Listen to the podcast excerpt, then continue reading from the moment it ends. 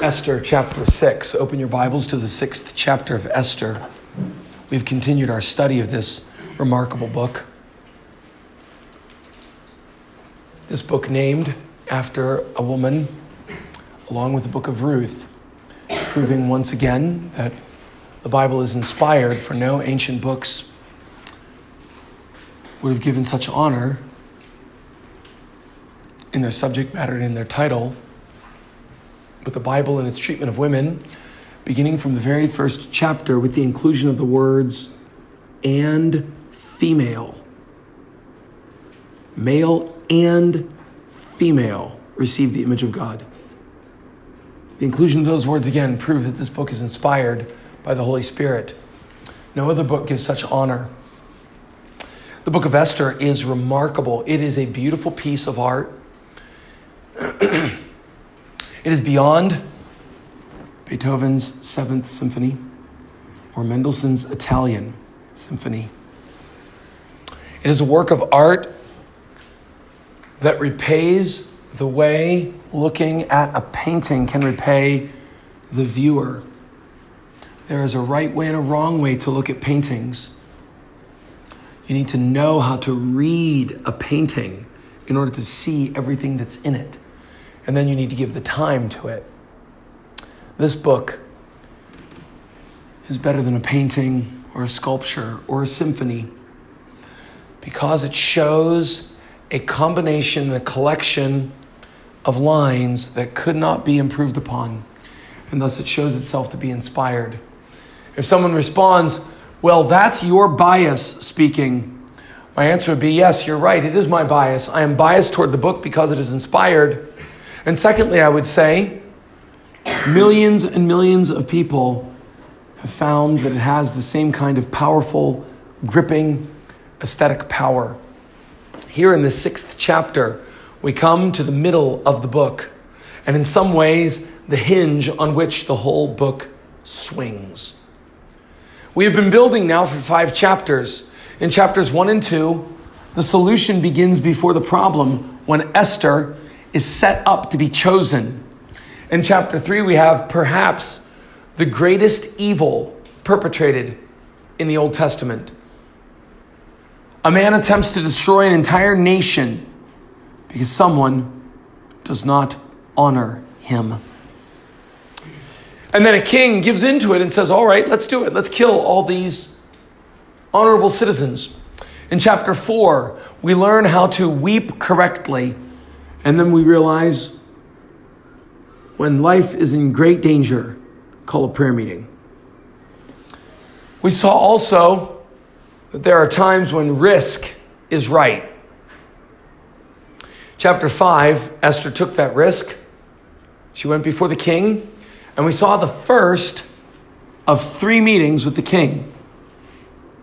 Well, we can understand why she asks for the banquet. That's what she does in chapter 5. But why doesn't she tell her problem right away in chapter 5? She doesn't. What happens to her? Is it fear? Is it nerves? It's an invisible hand guiding and moving so that chapter 6 can happen. Chapter 6 is a chapter that happens only because Esther asks for a second meeting, a second banquet with Haman and the king. She's met with the king once. Then she meets with the king for lunch that day. Then at lunch that day, she says, How about tomorrow you come back and let's have lunch again? What, bigger and better than today? Wait till you see my cinnamon rolls tomorrow. So the king agrees. Pleased with his beautiful wife and her wise presentation, he says, Come back. Haman is thrilled. He runs home and talks all about himself in five categories. Never are men so logical as when they arrange all of their own praise. So Haman does this. His wife is a great fool. She leads him into calamity, a picture of a Jezebel. And she gives him this evil, despicable, cruel advice to build a gallows 25 meters high in the afternoon. Maybe just put a hook on the top to hang him. Maybe actually put a crossbar on the top. But do it quickly. Get on this. So that the whole town even the whole city of the capital of Persian Empire, could see the death and the hanging body of the man who would not stand up or even move for you.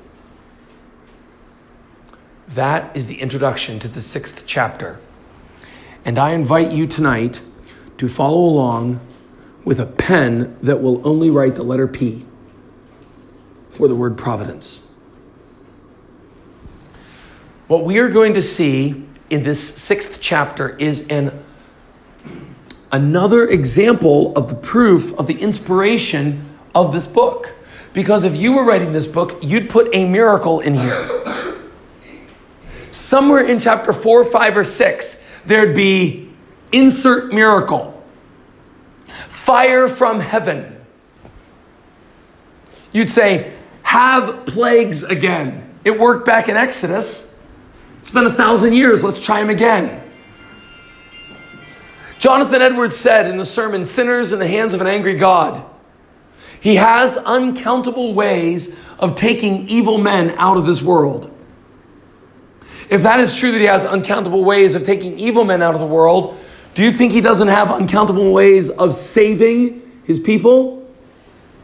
Does he have a shortage when it comes of choices that he could make to bring about the salvation of his people or the glory and exaltation of his name?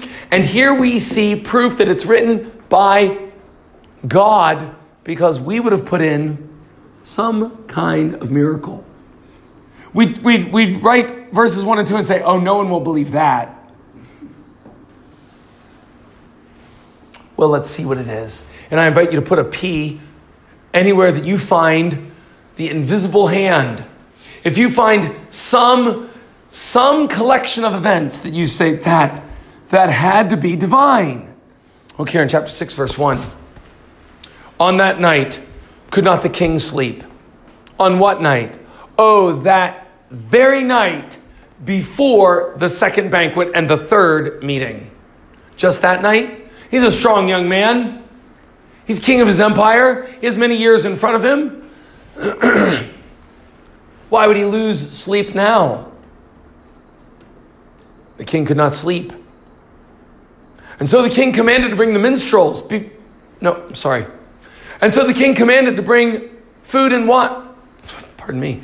So the king commanded to bring his wife. So the king commanded to bring a book. A, B, C, D. Which one? Ah, uh, D. He brings the Chronicles of all the book. Why is the Chronicles? Why not Homer's Iliad? He had it. Why not the Odyssey? Why not the poets?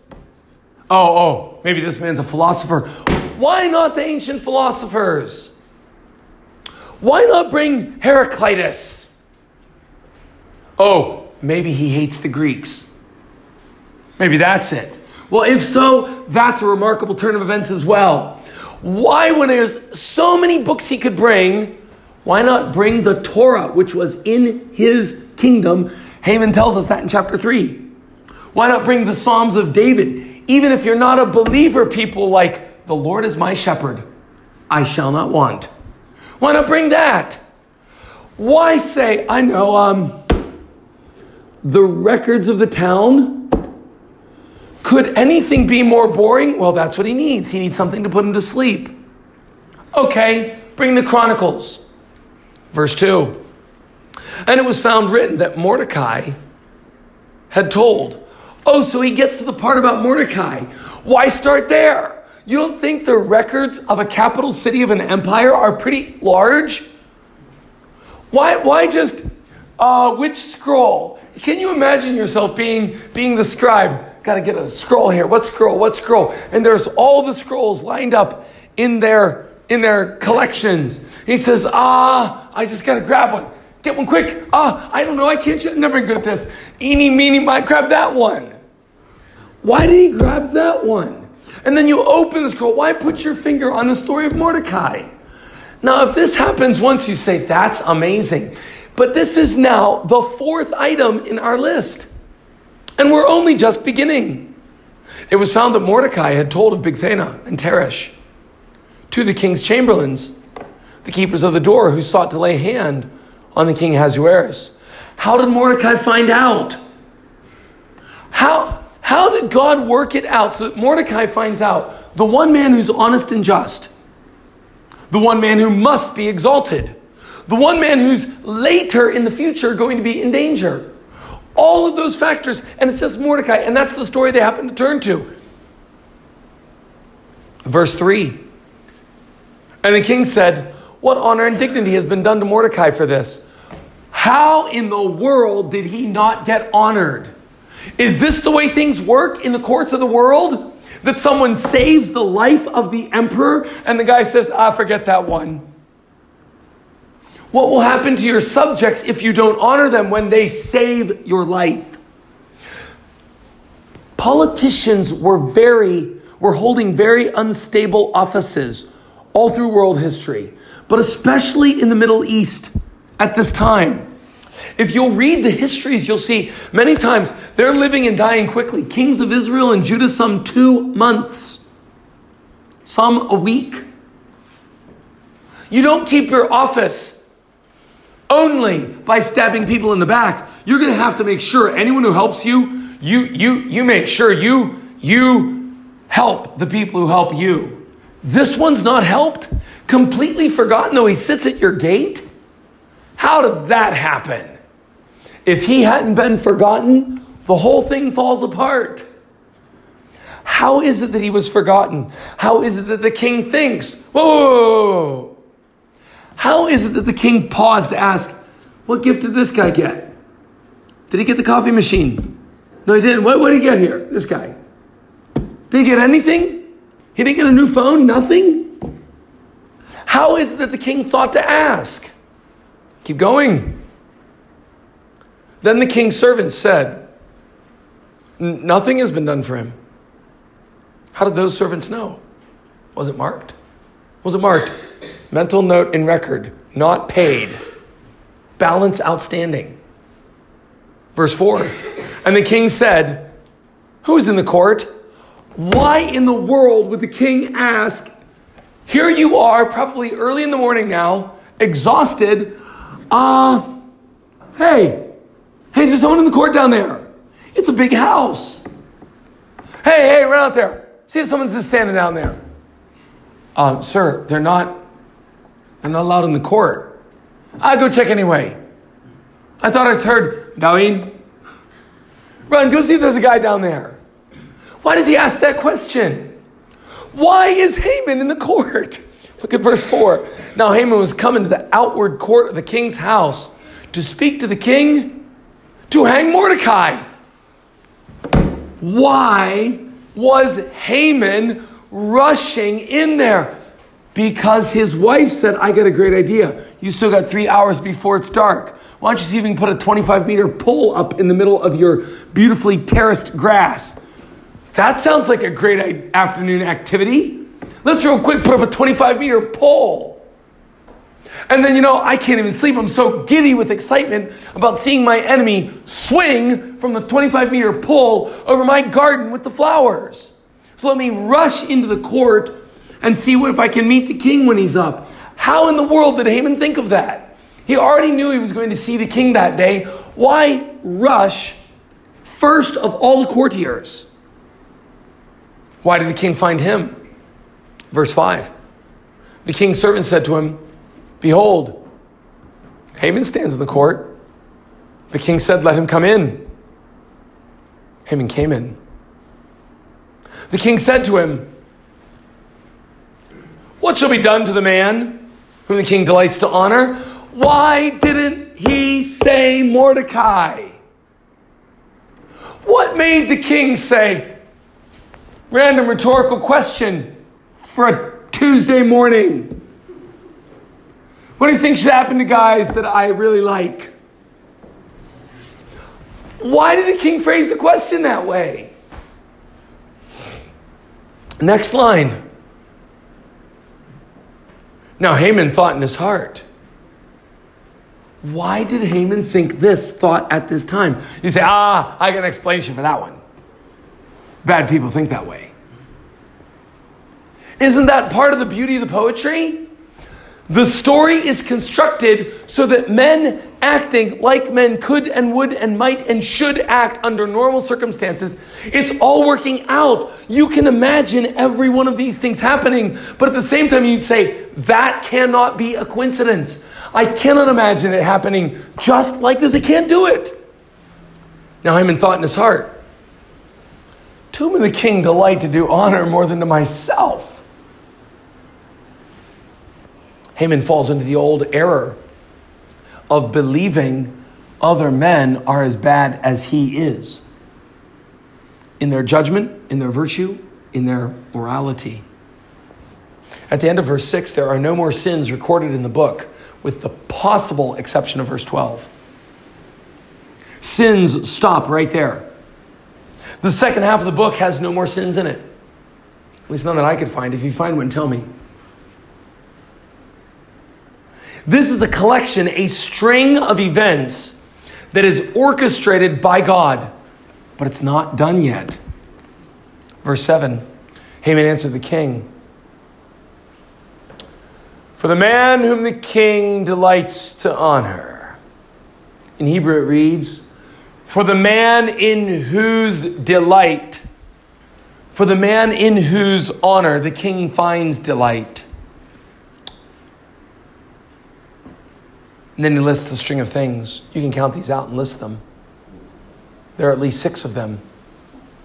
Number one, let the royal clothing, the royal robes be brought, which the king usually wears. Make sure it's the, make sure it's the princely robes, royal robes. Number two, bring the horse that the king rides on. Number three, the crown royal set on his head. Let this apparel and this horse be delivered to the hand of one of the king's most noble princes. Number four, get good men to be his servants, put all men under him.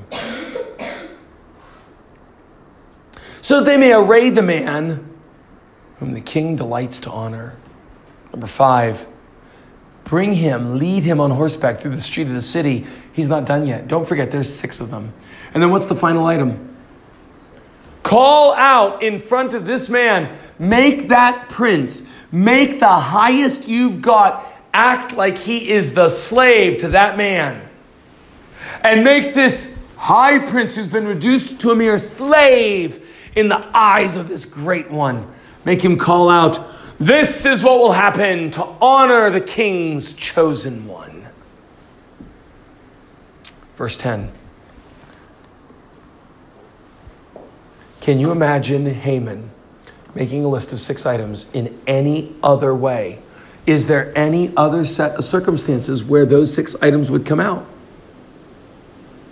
If the king said, Haman, what should I do for you? Would he list all six?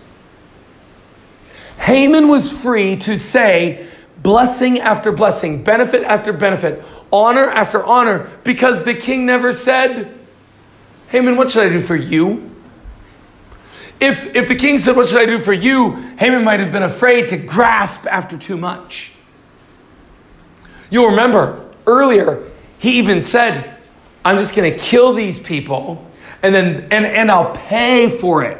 And then the king says, Well, you can take their stuff. Haman's okay, okay, yeah, yeah, yeah.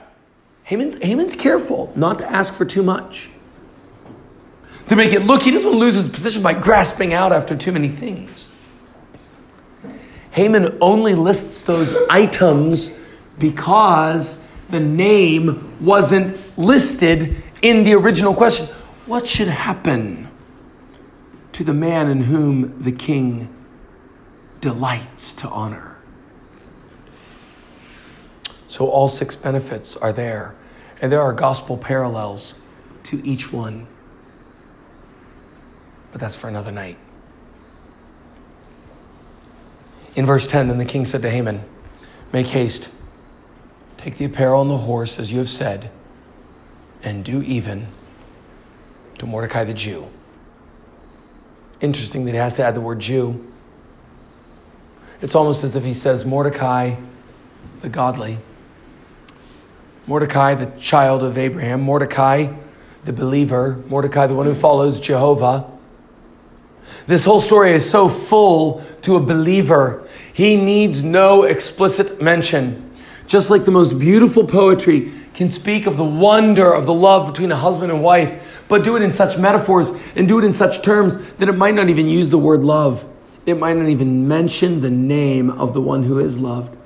But yet, the, the, the happy couple find such happiness in the beautiful expressions that are therein.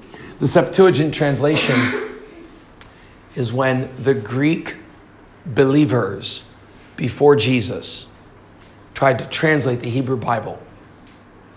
The Old Testament is written, the Old Testament is written in what language? Hebrew. Hebrew. What if you're in the Greek Empire and you want to read the Bible? You might want a translation. When they translated the Bible from Hebrew into Greek, that translation is called what? Septuagint, from the word septa, 70. Septuagint. 70 people or so were involved in the translation. The Septuagint made the translation, and it's called the LXX. L for 50, X for 10, X for 10. 50, 10, and 10. Septuagint is the name for the Old Testament translation. And guess what the Septuagint does here? They actually insert the name Jehovah. It's as if someone translating this is reached to a peak. It's as if they're gripped reading and say, say his name, say his name. No Septuagint. We don't need to say his name because every believer knows the name is in there. Everyone who reads this with the fear of God in their soul says, This is the one I serve. He's not merely the God of power and the God of might, He's the God of beauty.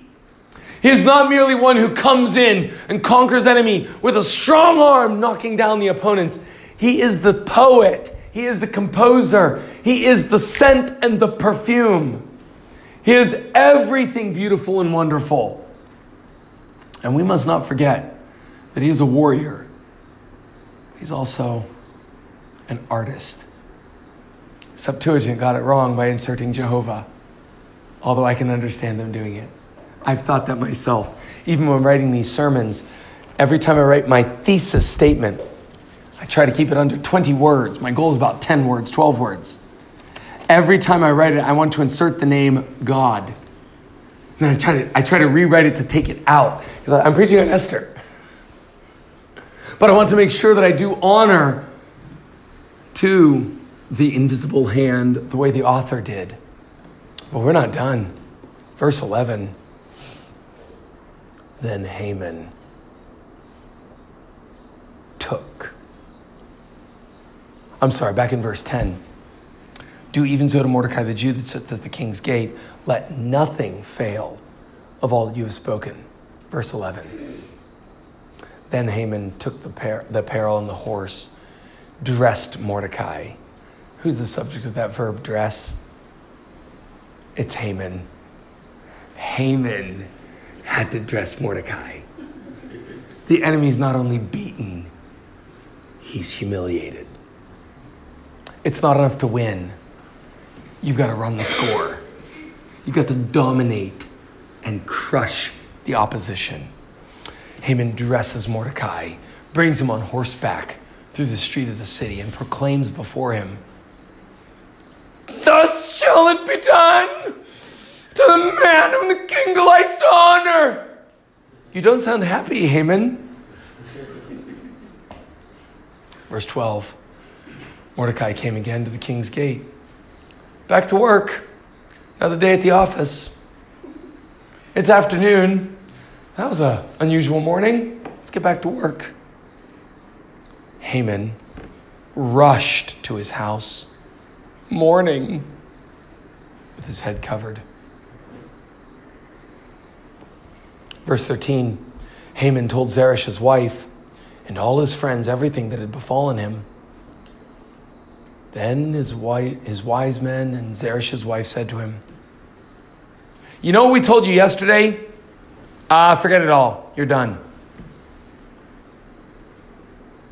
If Mordecai be of the seed of the Jews, before whom you have begun to fall, you will not prevail against him, but will surely fall before him Take note, young people. The people who counsel you to do evil will change in a moment. it's not even 24 hours, and they've changed. Kill him, kill him. Oh, no, no, no, you're going to die. Do not follow a multitude to do evil, Deuteronomy says. And one of the reasons you must not is the, the way they turn on other people is the way they will turn on you. When you follow a sinner, just remember if he's okay, if he is content to lift up his hand against the holy, true, beautiful, and just one, he'll, he'll turn his hand against you too. You're not quite that good. Verse 14 While they were yet talking with Haman, the king's eunuchs came and quickly moved Haman to the banquet that Esther had prepared. What happens here? Haman is brought to the beginning of his end. Haman is humbled, but not yet humbled. He is brought low, but not yet put in the grave. He begins to fall, but he's not yet trampled on. He brings out his own thoughts and ideas, and they're twisted and thrown back on him. And now, with that said, Let's get into the message this evening, which is this Sinners find themselves pushed toward humility, carried along toward humility. That is the point of this chapter.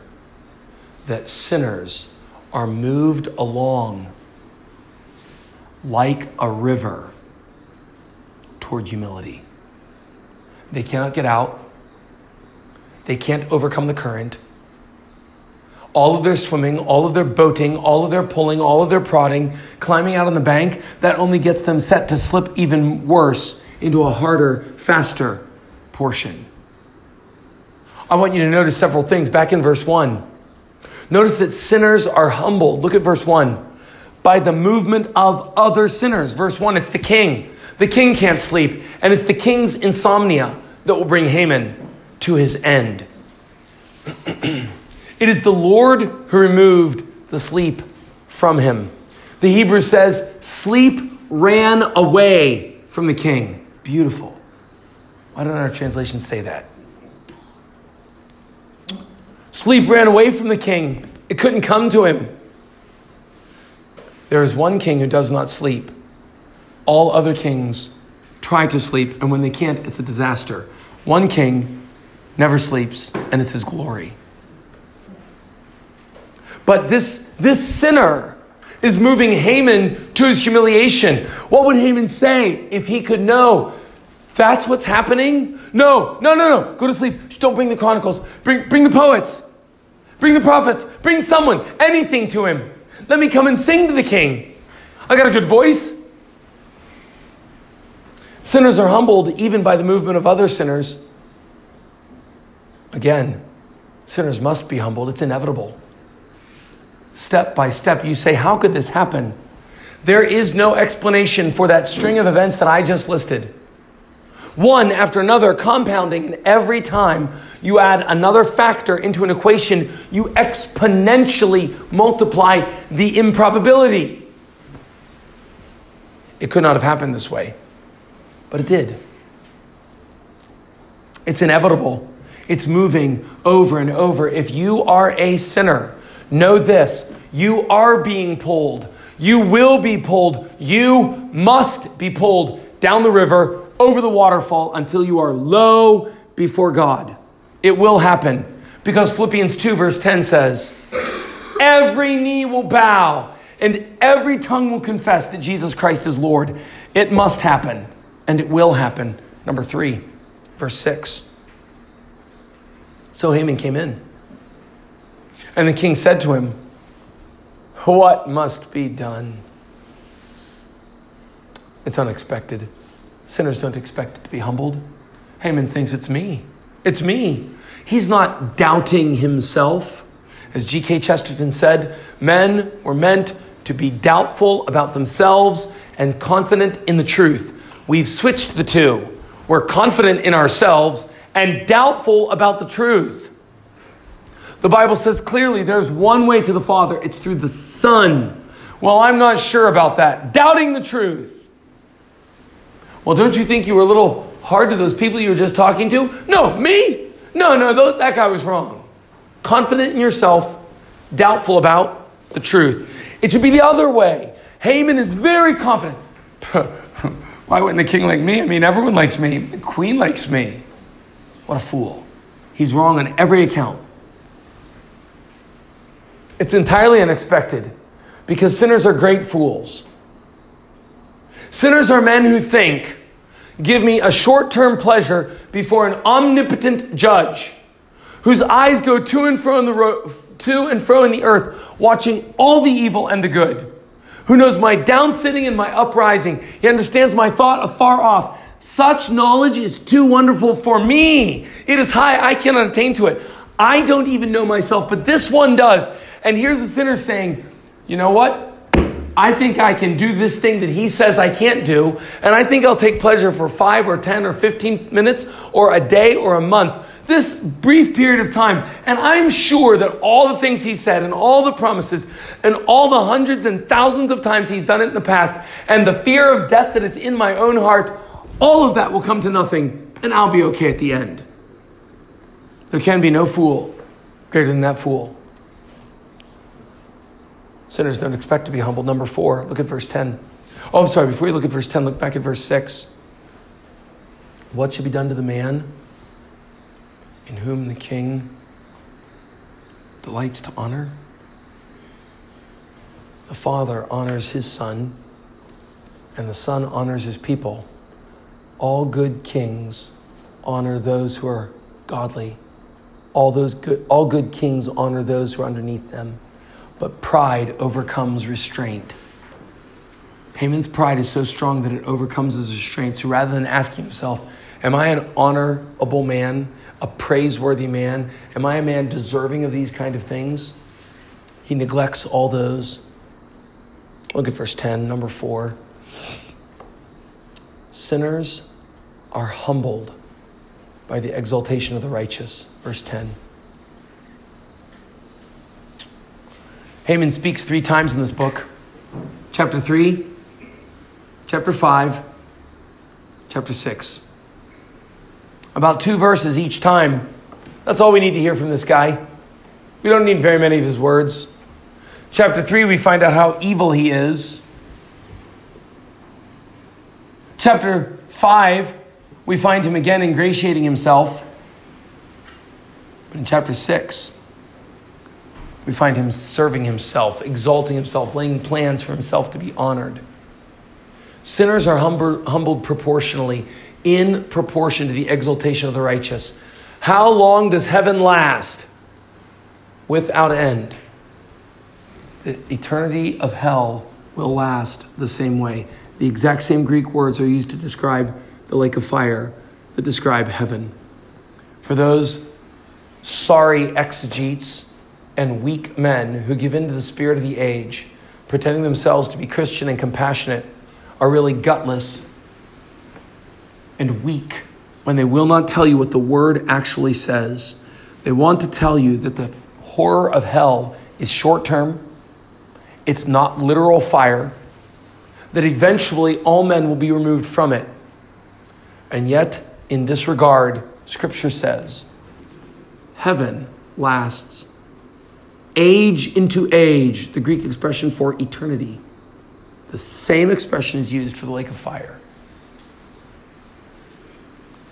sinners must be punished to the same degree that the godly are exalted. We see that here. Haman thought to exalt himself, and yet Mordecai is given that exaltation that Haman had stri- strived for. Number five, perhaps the most important here sinners are humbled before the final humbling. Verses 13 and 14. Haman goes home to his wife. he tells his wife, Look what happened to me. I've been embarrassed publicly. And she tells him up front, Oh, this is very bad. Your end is coming. What does this mean? It means Haman had time to repent. I find in this chapter the love of God. You say, love of God in a beautiful and humorous story. God throws Haman on the ground before killing him. How could there be love in that? Because remember, he first threw him on the ground before in the grave. Haman's not in the grave. You're not there yet. The sword stroke hasn't fallen. To go to literature, in Prince Caspian, Rabadash is the enemy. He does evil through the whole book, and at the very end of the book, Aslan, the great king, appears to Rabadash. And when Rabadash is supposed to be destroyed, Rabadash goes on cursing while Aslan the lion says, The judgment is very near, but there's still time left. And Rabadash curses the lion. And the lion says, It is at the door. Rabadash lifts his voice in curses and is changed into a donkey. But the point is, the lion gave him another and another and another chance until no chance is left. The same thing is true in Moby Dick. If you'll read that book, you'll find Ahab has chance after chance. It is explicit. There are entire chapters at the very end of the book, beautifully written, which is why I love that story so much at the very end of the book, when Ahab even has a chapter describing how evil his soul is, Ahab looks inside his soul and he says, I know how bad I am. Everything in me is pulling out toward evil, but I won't stop. And one of the men in that book, the man named Starbuck, comes to Ahab and says, No, no, no, no, there's still time. And Ahab thinks and says, Maybe, maybe there's time, maybe. And then Ahab turns away and says, No, I've gone down this far, I've got to go further. The very next day, Ahab dies. That's here.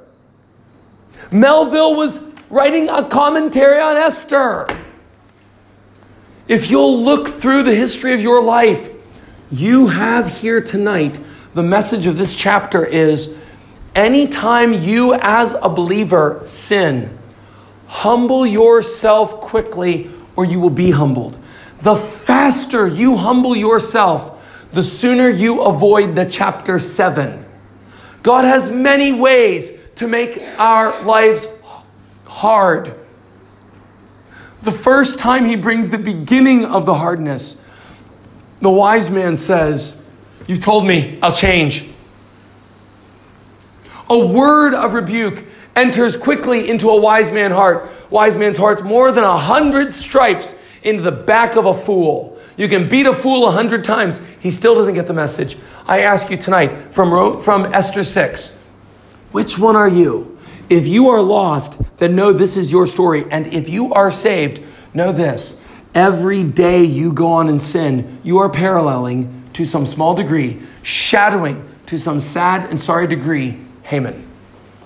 I, we bless God for eternal electing love. But when God says to you that gossip, that anger, that lust, that, that laziness, that disinterest, that lack of kindness, that prayerlessness, when God puts his finger on a sin, go not another day in it.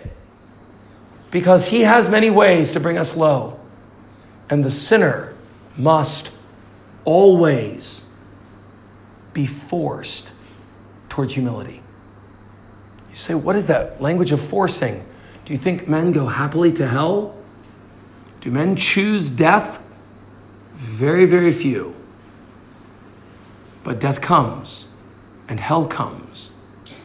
It is God's way to bring all men to humility. So when you see the first taste of it, bow the knee, open your hands to God, and say, I've learned from Esther 6. May God have mercy. And I've never yet found the sinner that humbled himself and begged for mercy that was denied. Father, thank you for giving us this story. Grant that the glory of humility, the evil of sin, oh, show us how backward our hearts are, how crooked we are, how quick we are and fickle we are to turn back to foolishness. Grant that we would be holy and pure and godly show us our sin, and give us this life that when we see sin, even for a moment, we would turn and run from it. That, like the sleep ran from the king, help us to run from sin. You will use everything in our lives, from bad drivers to godly Christians, to bring us to humility. Oh, cause us to kiss the rod. Cause us to kiss that rod that would bring the pain into our lives that you might say, It is enough, and stay your hand and pour out blessing and kindness again on your people. Pray these things in Jesus' name. Amen.